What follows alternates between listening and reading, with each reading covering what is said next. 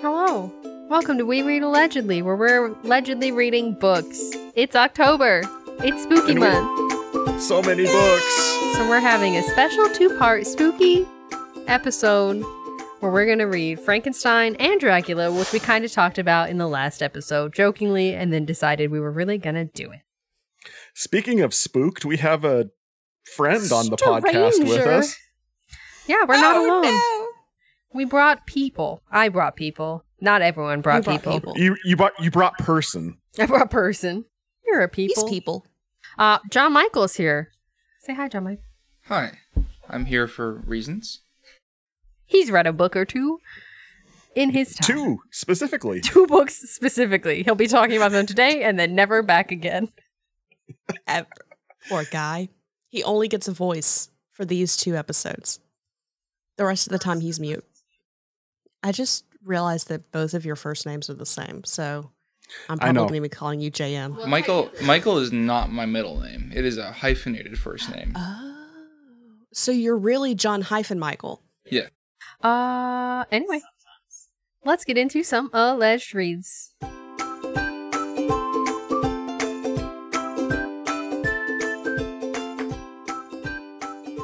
John, what are you reading? Uh, I just got done reading John Dies at the End by David Wong. Yet again, we read it for this podcast, and I read it again for my own amusement. Some of us read it for this podcast. Well, you read some of it for the podcast. All of us read some of it, but yes. Some of us read all of it. That is accurate. Did you read some of it? Is this the one you were telling me about a few months ago? No, that was the one that he made me read after this one. Same author, though? Yeah. Right? Futuristic. What? Violence. Oh, fu- oh, Futuristic Violence and Fancy Suits? I actually yes. liked that. Isn't one. that the same? Same author, yeah. Yeah, same, same author. author. By Jason Pargin or I David Wong. I did finish Wong. that one, though. I enjoyed it just as much as John Dies at the End. Really? I thought you liked it a little bit more because you actually finished it. Okay, that says everything. Nope. If you would like to remind yourself of Squid's opinions of uh, futuristic violence suits and fancy violence. Wait. No. I feel like I messed that up. You did. That's some of the words. Well, those are all the right words. They were just in the wrong order. All the right words. They may or may not be in the right order. I just woke up from the nap, so my dyslexia is like, all the wrong places. What episode is that, Celeste? Episode eleven. Yeah, go listen to that. You can hear all my opinions. It was our March episode. That's why I was like, I don't know which one this is. Which one was John Dies at the End, uh, Celeste? That was early. That was episode eight. Not that early. It's big. That means you made me read well, again, two of his books in a row. Yeah. And in one year. Sounds about right. Thanks. Look, David David Wong is one of those people, his stories have di- take different shapes, and I had to see if either of them worked for you. I will say this. You made us read How We Are Hungry. Yeah. In between those books. Yes. A and palate cleanser. I really realized... That's one way to look at it. If you'd like to hear my thoughts on the book, that's episode nine. I just okay, got now to. That we're done plugging. This is not my alleged read, episodes. But I'm going to use this as my alleged read now instead of one of my books. I just got to see Dave Eggers this last weekend, who wrote How We Are Hungry, and it was very lovely. It was wonderful. Uh, he was at Printer's Row Lit Fest in Chicago and gave a talk about one of his new books that I don't remember the name of, but it's about a dog. Nope. Nope. I don't trust him with nope. dogs anymore. No, it's like nope. it's geared Never towards again. young people. So it's So he kills the dog in front of young people? He does not. So is Old Yeller. He does not kill the dog in front of young people. You did say the dog was primarily happy. The dog, Most yes. The book, yeah. the, someone in the audience asked him like how if they were doing an audiobook, how the dog would sound, and he was like effervescent and happy, jubilant. So it's a it's a happy book. Until He's just the going end, through probably. life. Yeah. Until the end when he gets killed in the book. And then I and then determines that the son is God. Yeah. Uh. Anyway, it was very good. He was lovely. A wild man. He just like drew pictures while he was doing this talk. Just was sitting there with a paintbrush making bison in the middle I of mean, telling a story. That might be how he deals with anxiety, because I often doodle and sketch when I'm nervous. It was it was a pretty good painting. Like, he was just in the middle of talking, did this painting, and then gave it away after he did a quiz. Did you get him to sign your copy? No, I don't have a physical copy of How We Are Hungry. That's one of my ebooks. Oh, right. I'm sorry. For some reason, I thought that was the one your mom gave you, but she gave you Let the Great World Spin. Yes, which was the, also great. The, which is a, the other, only slightly the other book that more hurt encouraging. Me psychologically. I did tell my mother that you're finishing Frankenstein because of her, and she thought that was hilarious. So, hi, Squid's mom. Other than Vampire the Masquerade lore, have you been reading anything, John Michael? Does Baldur's Gate three count as anything? We've had a lot of dialogue in Baldur's I, I've Gate. Been, I have been perusing that... D and D lore again since I've started playing Baldur's Gate three. Yep. The world of Faerun. Mm-hmm. I bet that's some interesting. Some of the other settings, I have too. A book. F- you play Derp and Derp, J M? Yes. Actually, hmm. yeah. Quite quite a bit. Recently... You sounded been... confused for a moment. Oh, I was just... Had been playing lots of D and D. Have recently moved to playing other systems more. In but the entire years. Lore of D and D is in that man's head. Not the entire lore. Most of the lore of D and D is in that man's head. So you have read R A Salvatore then? Yeah, I have one of those books. I know, I gave it to you. I haven't. Why does that name sound familiar yet. To me? Because he writes the Drizzt books. Drizzt. Drizzt. Does he write uh, other things? There, there's... Yeah, he, too many T's in a. Um, Z he he wrote re- so. he wrote a lot of D and D lit uh, back when it was owned by uh, uh, T S R. T S R, thank you. Yeah. Uh, back when they were still on T S R, um, he wrote uh, the Drizzt novels. He wrote the uh, Cleric Quintet. Well, lots I of have stuff. To go I look. Mean, I am currently looking. He has a book called The Color of Dragons, and I am now interested. Oh, he wrote the prequel trilogy, the book edition. I will not read that because I no longer read books based off of movies. I mean, not every novelization is going to be like uh, Pacific Rim. Oh, that was so bad, though. We were just talking about that today. I'm sorry. Why would you want to go back to that memory? Because I was talking about sometimes Terrible we things? Don't have spiritual takeaways because sometimes books suck. Books do suck. Out of all of the movie novelizations, why was that one selected? I was for Macbeth because it was themed. Yeah, we were we were trying to take part in the Christmas theme for Geek Devotions, which, ironically enough, kind of, sort of, both of these books fit in with the current October theme. Hey, there's a segue. Of uh, Geek Devotions, which is sci-frites. Yeah. There's not a lot of sci-fi in either of these, but... Technically, uh... Frankenstein. This, Frankenstein, thank you. It's the, it's considered, it is considered to be the start of modern science fiction. At the time it was written, I think it absolutely would have been considered science fiction. Yeah, we we don't consider it science fiction because of what we're used to, but it it was considered to like be the start of the genre. I would use that. Eight, oh, go ahead, John. I was about to say, back in eighteen eighteen, this was cutting edge science that they were talking about in the beginning when he was natural in college, philosophy. So thank you. Was not science.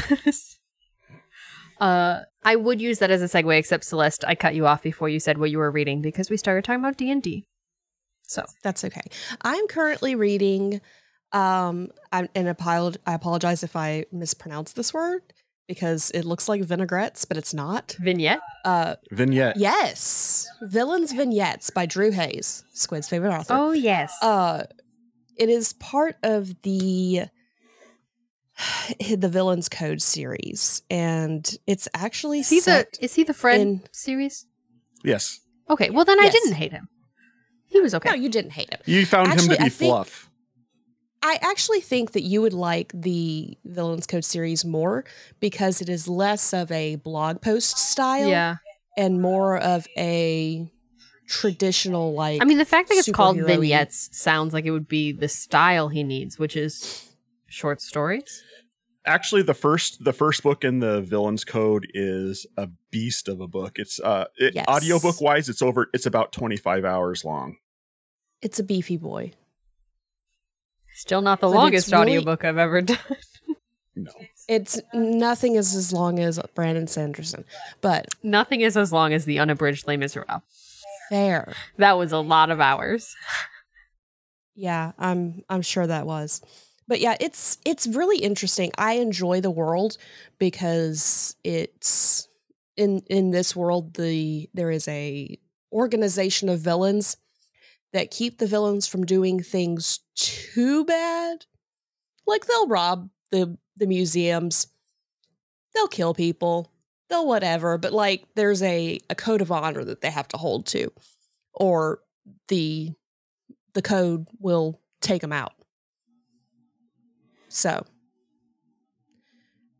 it's it's interesting. I'm enjoying the new book. Um, I, and I don't think that it's I don't actually think it's a multiple stories, or if it is, I haven't gotten to another story. I just started it recently. Okay. Right. So, but I'm enjoying it. I also enjoy the the um, narrator. Like he's someone that I would probably read more of. There is a series that he does called Secondhand Curses. It's only one book. It's not a series. I think that there's more now. No, ma'am. I asked him directly. I said, "Are you going to make another book?" And he's like, "Nope. That series is D E D dead." Oh. Much like Fred. Fred Much is like undead. Fred. It's a state of dead. It's more than it is a state of alive. So, well, I think that you would enjoy Secondhand Curses. It's kind of a cozy yeah. series. And again, it is the, the short story style, mm-hmm. but they're all interconnected. Yeah, I definitely, like, I didn't mind. Anyway, if you want to hear my thoughts about Fred, go listen to that episode, which I'm not going to look up. Because I could talk about it for that, a while again. But I think that was like episode seven. There were several like right in a row that were like, mm. yeah. And now today we have this one. Let's talk about Frankenstein. I guess we're starting with that one.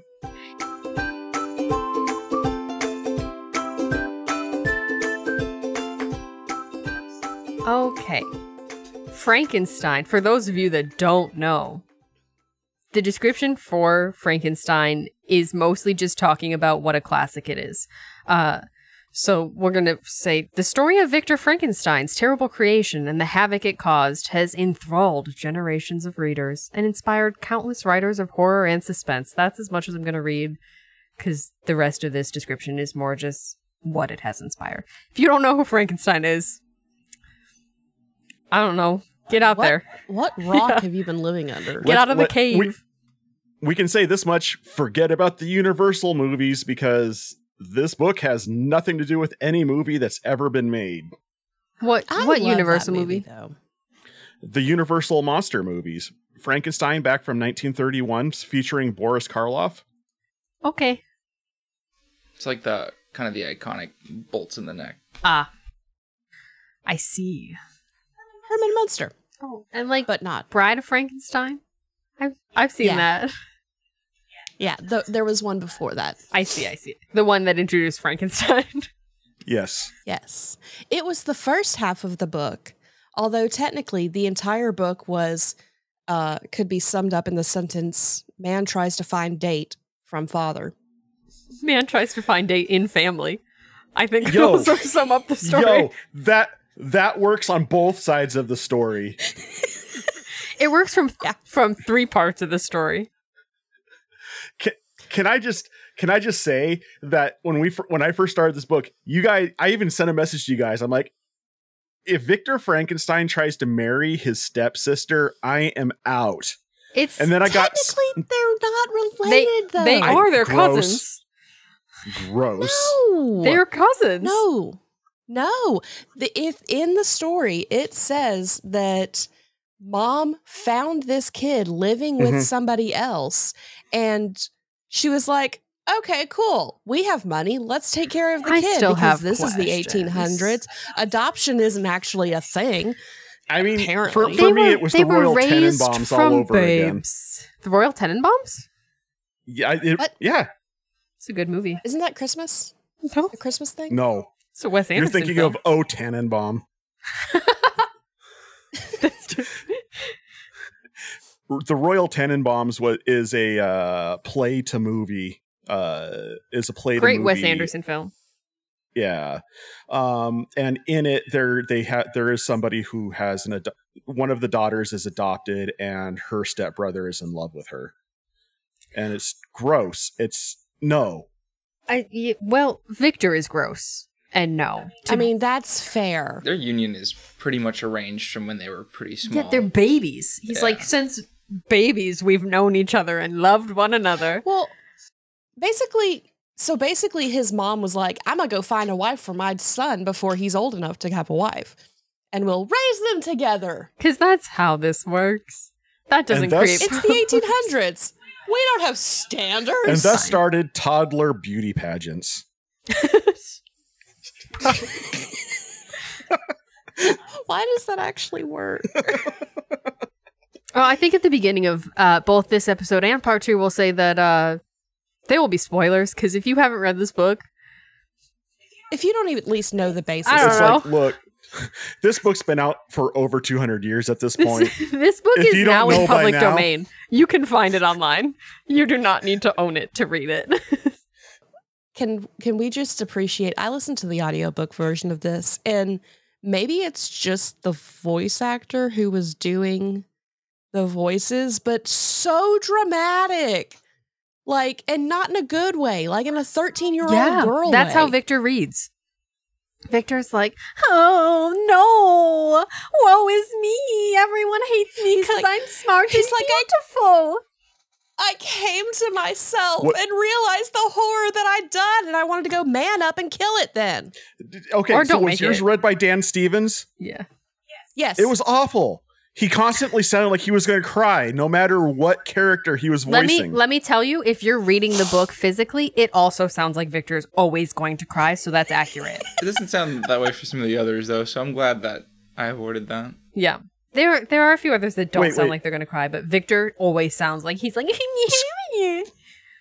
Squid, you said, you said you and J M were reading this book together? Uh, we started so he, reading this book together, well, actually, and then I, I read so, the rest so, of the book together. I was, so, I was the, the voice actor for, for yeah, a while. He so, was the voice actor. Let, let me ask this then: when when J M when J M was reading this aloud, did he sound like he was going to cry? No, but it, he hadn't gotten to the crying stages yet, and you perfectly okay. captured the I think pretentious more, more of the yeah the intellectual bum. grandiosity yeah of Walton and Frankenstein was my. Walton was great. Frankenstein was very much like, oh, I hate him. He's pretentious. This accent you've chosen is wonderful. Perfect for the character. The way it's written just kind of makes oh. you feel like you have to. Yeah, it really yeah, does. Yeah, yeah. yeah. He's, I get that. He's so much. He's so much. So, see, I like Dan Stevens as an actor. So. Is he? I, is he Draco? No. Who's, who does he play? He plays someone that I'm thinking oh. of. He's a blonde guy. Well, you... He, he is a blonde guy. If you are a fan of Downton Abbey, he is Matthew. And then he broke the fandom's heart by not renewing his contract and didn't understand why everyone was mad at him. Um, and then he was Beast in Beauty and the Beast, the live That's action That's what version. I was thinking of. Has a beautiful singing voice. And he also played Legion in the F X show, which that's a head trip. He was in I'm told I can't watch it. You, you would... Um, yeah, you wouldn't be able to watch that. I think you would enjoy it if it wasn't for that. All the stuff that you wouldn't enjoy. If it wasn't for the fact that you would hate most of it. How did you guys feel about this book? I know Celeste has thoughts. I, it was just so dramatic. Like, I feel like it was too long. There were too many words. It was too long? It was one hundred seventy yes. pages. It was it felt seven hours of my life. The this story. Is seven this is it. This is Frankenstein. Hours. Do you know what was too long? The book we'll be talking about in part two. I have thoughts on that one too. Okay. I have many thoughts. How about you save but... save that book for that episode, madam? I yeah, will. Yeah. I'm not telling so, you my thoughts yet. By my, my tone, you can't tell what th- they are. I'm sure. No, not thing, at all. My thing is that it it like there's just some things that didn't need to be said. It was overly that verbose. Were being said, and some of it could have been the fact that this was like the eighteen eighteen edition. We're talking early eighteen hundreds. Maybe everybody just had more time and said more words because but they had the time to say more also, words because they're boring. But like if you like, think about what? the fact that this is written from first person Victor perspective, all he has is time because he is just an intellectual man that's sitting here that has nothing to do but think and be dramatic. So like... J M, honey, you're going to have to jump in because we just don't stop. We don't. Mm. if, if you wait for a break, so, if you wait for a break in the conversation, it'll you're be the not end of the episode. Say anything. No, dude. I see. That's that's the that's the break. The mm-hmm. end. So, so just so just jump in. We we will not be offended. I know you're very good at it. mm-hmm. But yeah, it just it was too too many words. It was too. Oh, it's so terrible. I literally wanted to smack Dracula, not Dracula. I wanted to smack I Dracula. I literally wanted to smack Frankenstein because he was so dang whiny. Yes. I also wanted to smack him. Like, and I, well, no, that gets into my spiritual speculation. I'll hold off on that. I uh, mean, we can do that. There's a lot in this book, as we were just talking. We were talking there is a lot. A few minutes ago, like, pretty much every page I could probably find something to relate to something. There is. I will say, though, I feel like that the book overall, if you took out all of the dramatic and the whiny and the whatnot, is actually a better story than most of... If you took out the dramatic the, and whiny, it wouldn't have impact. I disagree. No, no, no. I th- it's the, if you take the overall concept story, parse it down, re- rework it, it's not... It's not as... Because uh, you could have done that with less words. The overall story, the overall length of the story actually, to me, is more impactful than the majority of the Frankenstein media that's out there. I just got tired of hearing all the words. I think I'd have to brush up a bit on my history, but I'm not I'm not sure if at the time that Mary Shelley wrote it that somebody who knew how to write would have thought of any other way to articulate their emotions than very verbosely. That's fair. That is very fair. She was I eight, mean, so. she was eight. Just as an aside, she was eighteen when she wrote Frankenstein, which is just and that married. explains a lot. Yeah. I mean, it's the eighteen hundreds. That she's probably been married since she was thirteen. Also, that, wild how intellectual the book is. She was a child. Oh, yeah, child. This is true, but she was, to my understanding, and I could be wrong about this, but to my understanding, she was like super into science as well, which is the reason why this is the way it was. Um, it took me a while to get into this book because I got hung up on how verbose it was. It mm. drove me up the wall. And I, I, I could accept the fact that, you know, it was probably a product of its time in that aspect, but I can only, re- I can only read it as a uh, middle-aged male from the twenty-first century. Uh, So I can only critique it, critique it as such. However, it I, it eventually started to get its hooks in me, and I could kind of cruise along with it. It stopped being like uber boring and just kind of got mid for me, I suppose, is the best way to describe it. It just got okay. um, I was actually really into it until near the end because it felt like it just kept dragging. Yeah. Uh, Honestly, my favorite part of the book was when the creature was... I, I refuse to call it a monster. The creature. Uh, it's not. Uh, Frankenstein's the monster. Yes. Uh, but uh, when the creature was telling its story, mm-hmm. his story, mm-hmm. yes, his story. When the creature was telling his story, um, that was my favorite so part of the book. That... that I I, fe- I felt like that flowed a bit better. The mm-hmm. the pacing of that picked up, and that's kind of what kept me hanging on until I Idiot think, Victor got back on the mic. Like, yeah. Personally, for me, that shows like how good she was at writing and crafting the story mm. personally, because when you're reading the creature's story, like you said, it cruises more and it flows more because he is yeah. more articulate and thoughtful than Victor is.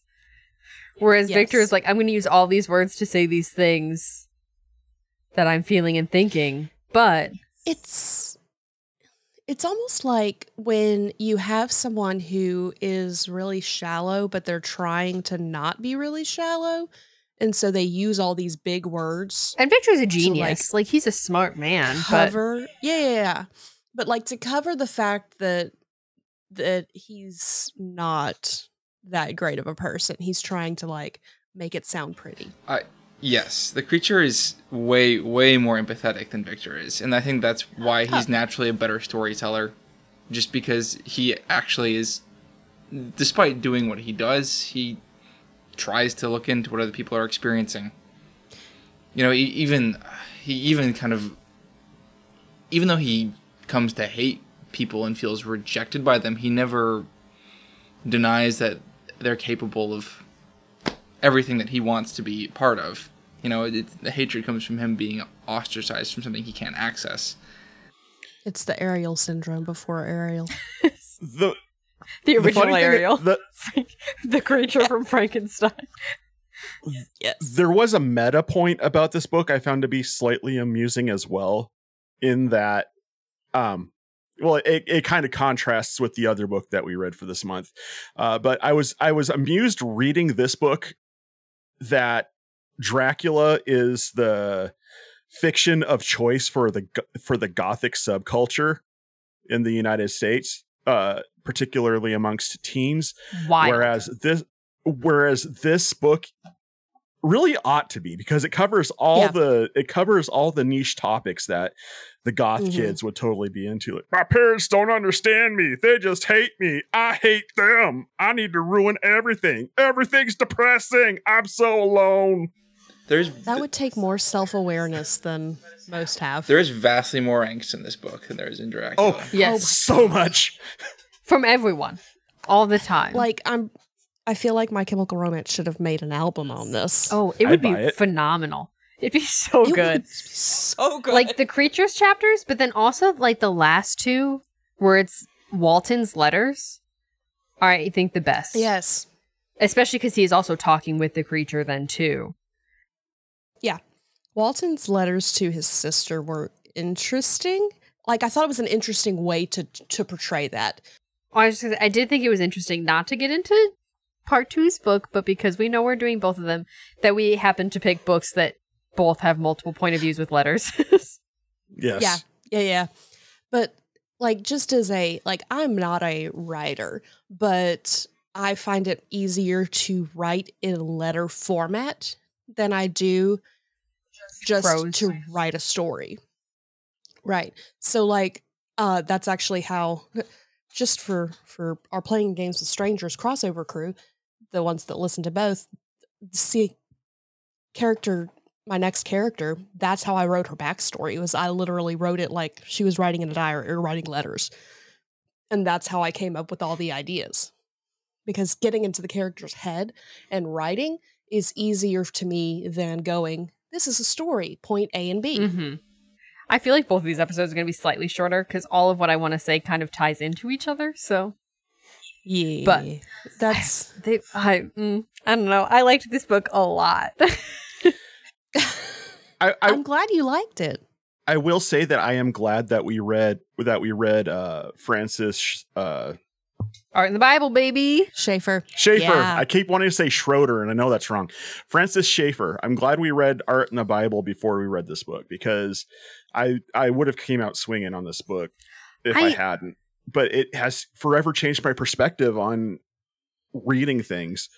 You're welcome. And ultimately, I, I, I don't I, I don't want to say that it, it's a bad book, because it's not. It's very well written.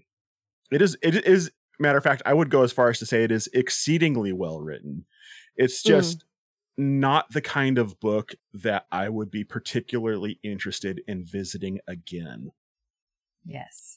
I I can see that. We just had this conversation. I shouldn't have had as many conversations about this book with John Michael before we started the podcast, because we've talked about it all already. Uh, but we were talking about classics and like what mm-hmm. determines a classic, which is why I think Frankenstein fits so well into being a classic, because it is it is verbose and it is written of the time. So you have to learn yeah. how to read a book like that, which mm-hmm. we're not yeah. necessarily teaching people how to do anymore. So it is easy to be like, oh, this is too much. I don't want to read it. But this book, if you can get through that part, is so relevant still. All of it really all is. of the themes and topics that are in it are so relevant and so applicable still, which is what I think makes a good classic, is you can read it and it's like, oh, I can get something out of this. Yeah. I agree. And and there were there were points where I'm reading it and I'm like, that is a very good point that the author is trying to make. I don't like the character who's making the point, but Victor um, is unlikable. Quantifiably yeah. the worst person ever. And he was written that way on purpose, yeah. honestly. She however, did a great job. However, there were points in this book where I was reading it where I'm like, I'm not enjoying this book, but I feel like this book should be required reading in high school. I enjoyed it a lot. Even with the verbose, it just got to be, you know how you read something and you're like, oh, I'm really enjoying this, but it's too much. That was my only issue, is that by the end of it, I was like, I'm just sick of this. I'm just, I'm ready to be done. I think it's one of the books that, once again, I would say actually benefits from picking up and reading a copy. Mm. Um, and I, as I was saying earlier today, I'm sad that I waited, because I was on page like forty-eight this morning. And mm-hmm. finish wow. through page one seventy today. And it was, I mean, it's a fast read. I got through it that fast, but I wish that I had had more time to like read a portion, sit down, think about that portion. Mm, think about it. Yeah. Oh, there are definitely just moments where you kind of like, you'll see a bunch of words in a sentence used to, and you'll, you'll read them quickly and just be like, okay, she's saying that this person is feeling this way. And you quickly translate it and move along. And that just helps the book move mm. better. Yeah. It flows a bit faster. That that might have had, it might have benefited not being an audiobook for me. Yeah. Um, but again, I legitimately got this book before we decided to do this, because I went, oh, Dan Stevens was the narrator, and grabbed it because Legion. Um, I, it might be a different reading it. I do know that this is our friend uh, Ben Avery's favorite book. And I will say, is it Ben's even if, favorite? If if you, it is. I know you probably don't want to read it again right away, Celeste, but it is a small right. book, one hundred seventy pages.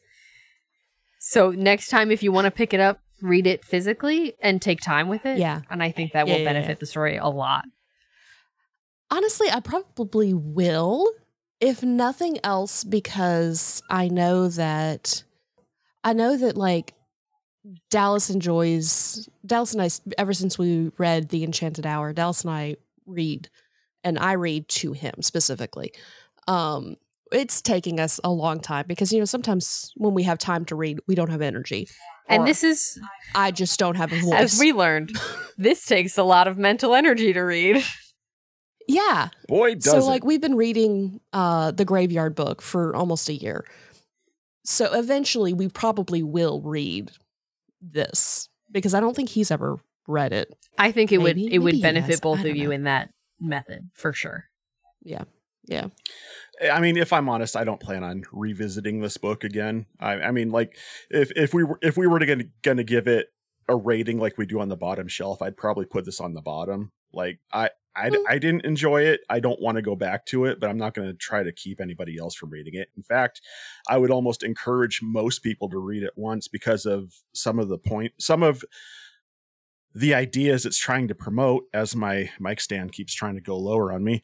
Um, So, but I, I, I just, I don't want to go back to it. It, it. The pacing of it is just off for me. And half the time I'm just trying to think of, I'm thinking of things I'd rather be doing than listening to it in particular. Yeah. I, I enjoyed it. Like I said, I just, it got to be too much.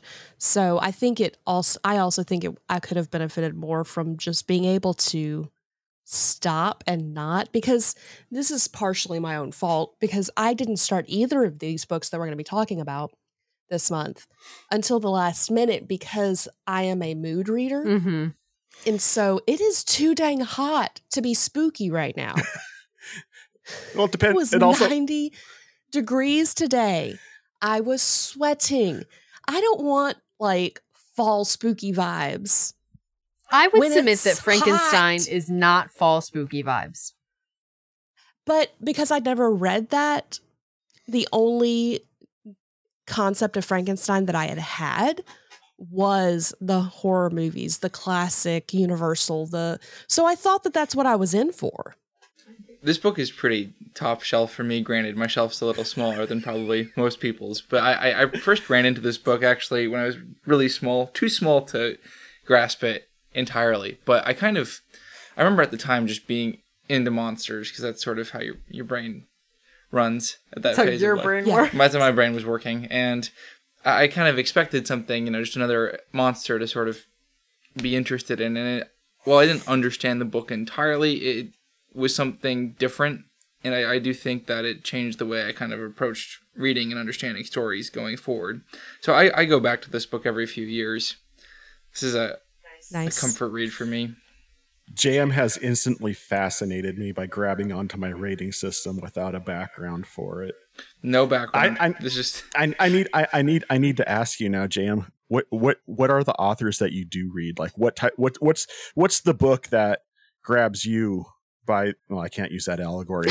That grabs you but we by understand. The nose. So, uh, I mean, I've, I'm re- she is dangling Cormac McCarthy in front of me aggressively, and I, I have a feeling that that will grab me pretty heavily. I read No Country for Old Men a while ago, and I enjoyed that. Do you hate life? Yeah, mostly. um, do you do you enjoy hating life? No. Sometimes, maybe, maybe I do. I just I think, ma- if that makes you uncomfortable, you're in, no, you're, you're in for a wild ride. No, it's it's more just. That's an interesting question. I, I, I actually don't have a clear answer. Maybe that's a, an interesting way to think about those books, though. Um, I'm looking at her also amused for that question. Um, because because you know where that comes from. Because I love Cormac McCarthy a lot. Who's Cormac McCarthy? He wrote uh, The Road. A lot of depre- depressing I really like books. The Road. Yeah. Life is short, life is bleak, and we all die alone. That type oh, of a book. So not my style no. at all. It is why I will gotcha. never make you guys read Cormac McCarthy, but I do think people should. Very good. Very good author, but very bleak stories for sure. Do you hate life? Do you think life is worth living? And suddenly this has turned into a counseling session. I mean, to be fair, Frankenstein kind of is. I w- it is. I mean, yeah. Do you it, hate it being alive? Because the creature did. He did. I, but I, I read it more as a uh, just probing the concept of lonely. From the monster's perspective, it was a probe into the concept of loneliness and the the extent that people will go to escape it. Um. Mm, that's and not what I read. It's very different. yeah. I mean, well, here, that's the reason why reading is subjective. People get it's different so points good. out of it. Like, like from from Frankenstein's perspective, like the, the point I got from him was was the dangers of uh, being overly ambitious, as well as not taking responsibility for the things that you that you create in life. That's what I got from Victor for sure. That is not what I got from the creature. I don't. I don't. I don't find the creature to be completely faultless in this book. Oh, he's not. I, I, I want to put that no. out there. Like I, I, I put a lot of I hate Victor Frankenstein in, in my in my thoughts on this because I do. Rightfully he is, so.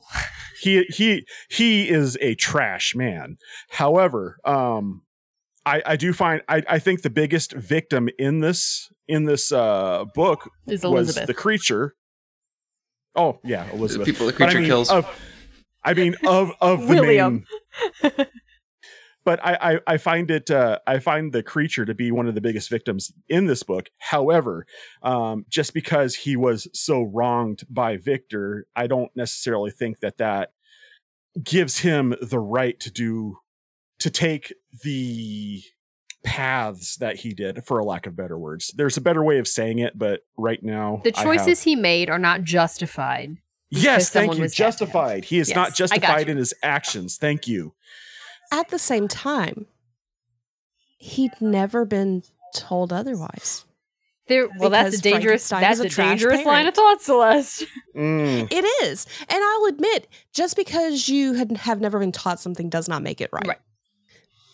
I think but that's why at the same time, it makes... there is there is a level of understanding or grace. There's a level of grace we should give to him because I he just didn't know. I think that's what makes the end two chapters so compelling. Because mm. when he's talking to Walton, it's very clear that he's like, yeah, I know that I did bad things, but I was justified, wasn't I? Because this man was horrible to me and didn't teach me these I things. I don't know if he even goes so far to say that he's justified at the end, though. Yeah, well, he doesn't I mean, quite go so far. He he he he openly says that his actions have ruined his yeah. himself and that he needs to die for them. Mm. What? Because then he goes off into Siberia and kills himself. Uh, but that was at that assume. was at the end of the book. I mean, even earlier on, he with, says similar things earlier too. Mm-hmm. But he continues to do them. Yes. Mm-hmm. Again, it doesn't, you know, absolve him of his choices. It explains no. them. It does not excuse them. I don't know if he feels justified so much as he feels fated. Yes. To his. I think that's a good way to put it. To the way he goes through his life. Mm. Because again, fascinated by J M. Me too. So, what spiritual takeaways do you guys?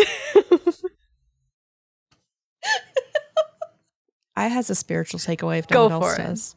I have so many from this book. There are quite a few that you could could take. The the main one being just because you can doesn't mean you should. Oh, true. And that that may not be biblical, but it is spiritual. Like like I don't I don't necessarily know of anything in scripture that specifically says there is, just because you can well, doesn't mean you should. There is one that's yes. like even though it yes. is permissible does not mean that it that. is good. Yeah. Oh, yes. I got you. Actually, I think actually I think I did a devotion on that. It's fine. It's like several years ago. Um you can find that at geek devotions dot com. Anyway, um, but it's just the the inability of Victor to accept his own responsibility. And not just an accept his own responsibility, but a do something about it. Mm-hmm. All of this grief would have been done if as soon as he went, oh God, what have I done? He went, let me handle this. Which could have taken a fir- number of variety of ways. Like exactly. teaching your creation things. Not abandoning it. His... Don't create a human unless you have a pistol on hand to put a bullet in its head afterwards. Well, hold on, because uh, a lot. Of- okay, so we can't phrase it like that. Becoming a parent, I know. I would say maybe. we don't. I just can't with that, that one. That gives the um, delivery room a different vibe. Let me tell you. I'd like to recommend the movie, the the, the short story, The Dispatcher. Just for all, uh, oh, that one's good. That's a good story. But anyway, um, no, you can't. All babies look like aliens or potatoes. You can't take that stance. But if you are going to make an amalgamation of humans and give it sentience, you can't just leave it. Like, you have to take responsibility for the things you do. If you do something, then own up to it. If you made a mistake, own up to it and take the steps to, to fix it rather than going, oh no, let me run. Like, what did he think was going to happen? What did he, did he think it was just going to go, oh, well, my creators left me. Let me just lay here and die. Like, that's not, problems don't fix themselves. You have to do something to fix it. And so this was a, and re- we see this repetitively of him running away instead of being a man and doing what needed to be done. Wait. Like, man up, woman up. This story is an allegory for deadbeat dads. It just hit me. Yeah. And maybe that's why I'm so passionate about it. Celeste says, I understand. Just kidding. My, my dad is amazing. Well, but he also adopted me. So, well, I mean, that's different. Do have one. Mm-hmm. I'm just do it. do it. Combining it with what Celeste has just said because it's made me think about some other things. Do it. Do it. Go with you it go, and run. You go first. I'm nope. still thinking. Do it. Mm. Put your thoughts out there. Welcome to podcasting. Okay, well, in some ways, and this is we definitely not her, in, I don't think this is really her intent, but we were we were talking about this beforehand, and it, it's hard for me not to look at this as kind of a perversion of the creation story in some sense. Mm. Um, yeah. I, don't, I think, like, the fact that Victor refers to his creation as the creature the entire time, and, and she never gives it a name, it's just Frankenstein's monster, and it's pretty much the creature. Um, one of the first things that happens in the creation story is that Adam is given a name and is tasked with naming creation. The creature remains nameless throughout the entire story. Um, and, and it's he mentions several times that he's kept apart and kept separate from everything else. He, he even says, he talks about Paradise Lost and even says that even Satan has devils to support him. I'd be fine with that. In fact, I think that is what I am, basically. And, and Frank, Frankenstein starts calling him a demon, eventually, too. So I think, uh, and it almost, I don't even know if, she she titled it The Modern Prometheus, which I, mm. tells me that probably wasn't in her head when she was writing this. Um, but at the same time, it is kind of this, like, horror story of this irresponsible, self-centered god that creates something that is very sentient and alive, and is happy with the accomplishment and doesn't want to deal with anything else that comes after it. You know, he, he never really... He laments the creature itself, but not the fact that he did what he wanted to do, which was say he controlled or created life. Mm-hmm. Um, and, and I don't think at any point he really expresses regret all, through, all the way to the point where he wishes he couldn't have done that. Hmm. He just wishes the creature wasn't there. He just there. wishes the creature didn't exist, yeah. Which kind of does go back to the, he's still not accepting responsibility. Yeah, yeah, it is, it is like, it is actually kind of, I mean, I, in some ways it almost feels grounded that he responds just by not actually developing any response, because sometimes what people do, they just, they flee. They run away from problems. Um, but, you know, when he... he destroys the prospective companion, you know, he just, well, he he does freak out about it. He ultimately throws his hands up and goes, oh, well, something will happen eventually. Which, tying into both of those points, to add into another spiritual takeaway, because it all goes together. Uh, thank God God is God. Uh, and yeah. He didn't create us in the garden and then go, okay, y'all suck. Bye. And even when, you know, he, we sinned, he was like, well, I guess I'll help take care of this. You know, it wasn't like, well, okay, um, I'm going to run to Siberia now. What if you guys stay away from me? Like, exactly. It's interesting because I had a thought and then it left. It was in my head. Much Did like it go Victor to Siberia? Does. Yes. Much like Victor does. I keep thinking it, but then the p- people that are making me think of it are saying good points, so I don't want to be like, oh, the thing. And then... All right, well, John, now you I, make a good point, and then... And then maybe I'll remember it again. Well, here's the thing. I don't have I don't have a spiritual takeaway from this book. Uh, I do know that when I, while I was reading it, that verse where... Uh, where they say, uh, you know, can a pot say to its maker, why have you made me thus? And, and and like that's like completely where my mind kept going with this, because this is literally what that conversation would look like if the pot did say that. But I couldn't find a spiritual takeaway to actually apply to this, so I don't have any good points to make. And Celeste does right now, so Celeste, go now, quick, now. I do. I remembered. I remembered. Okay, so when J M was saying that uh, that he didn't have a name, it it made me think about how the fact that there's so many people who don't know their purpose. They don't know why they're here. They don't know God. So they don't know who they were created to be. So you have this this generation, this group of, of Frankensteins be- that are just wandering and doing things, and they don't know because no one's told them, no one's shared with them the gospel that God loves them, and that is their purpose. I have a point have to a go thought. with this. Yes, because we also talked about this. Which is to say, when God created us, he created us with purpose. And if, yeah, if like did. me, you are a good Presbyterian girl, you know man's chief end, which is to glorify God and enjoy him forever. So we are created with this purpose, and we all know this, which is why I think a lot of people that don't embrace that do feel lost, because they're not living to that purpose. Frankenstein, or Frank, the creature was not created by Frankenstein with a purpose, aside from Victor validating himself.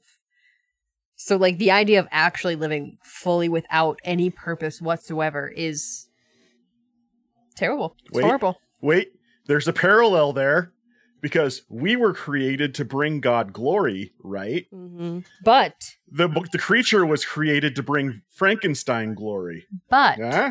Huh? God didn't desert us, even no, when we don't no, no. bring him glory. So.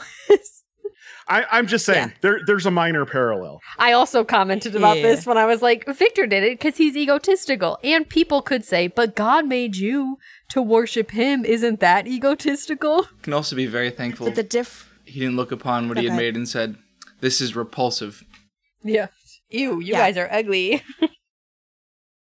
And like, there's also the, the whole thing of God didn't abandon us. There's many times where God could have gone, nope, we're scrapping it. Scorched over, literally. There, actually, like, there's a couple times in the Old Testament where he starts to go that direction, but there's someone to but intercede. Even when he does, he still makes a way for the people who are faithful, and then ultimately, he made a way for anybody to choose him. Right now, Mary so. Shelley's rolling in her grave because of this conversation. I doubt that. There was a lot of that mentality in this book. No, this no, woman I'm brought d- Paradise Lost into it and mentioned Adam and Eve and demons and creation. Again, product of its time. To my understanding, Mary Shelley was agnostic at best. I don't, I, don't, I didn't know her, so never saw the fruits. I'm just saying, based off of the biographical information that I've read about her. Yeah. However, uh, that's neither here nor there. However, uh, as Francis Schaeffer says, even the non-Christian can make art that promotes the message of God's creation. Oh, I don't I don't disagree. I don't disagree in the slightest on that. Um, you know. In which case, she's not rolling in her grave. She's going, oh, yeah, I did do that. What a shame. I didn't realize it sooner. You know. I, My bad. Oops. So. Anyway, that's been Frankenstein. Okay. Everyone had a good time. I think we're good on Frankenstein. We'll see you guys soon. Not next month. This month for part two, where we talk about Dracula. I can't stop it, Celeste. Once again. Oh, God. I was like, why is it still going? So long, and thanks for all the fish.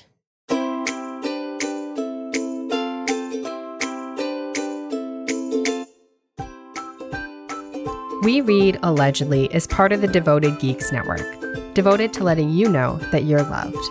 If you liked this spooky episode of Frankenstein, be sure to like, rate, and subscribe wherever you listen to podcasts. We put an episode out every first Friday of the month, but this month, watch for a special second episode where we review Dracula. We look forward to seeing you guys then. Bye! That's my husband. Not just a random man in her house. Not just a random man that I'm okay with being in my house.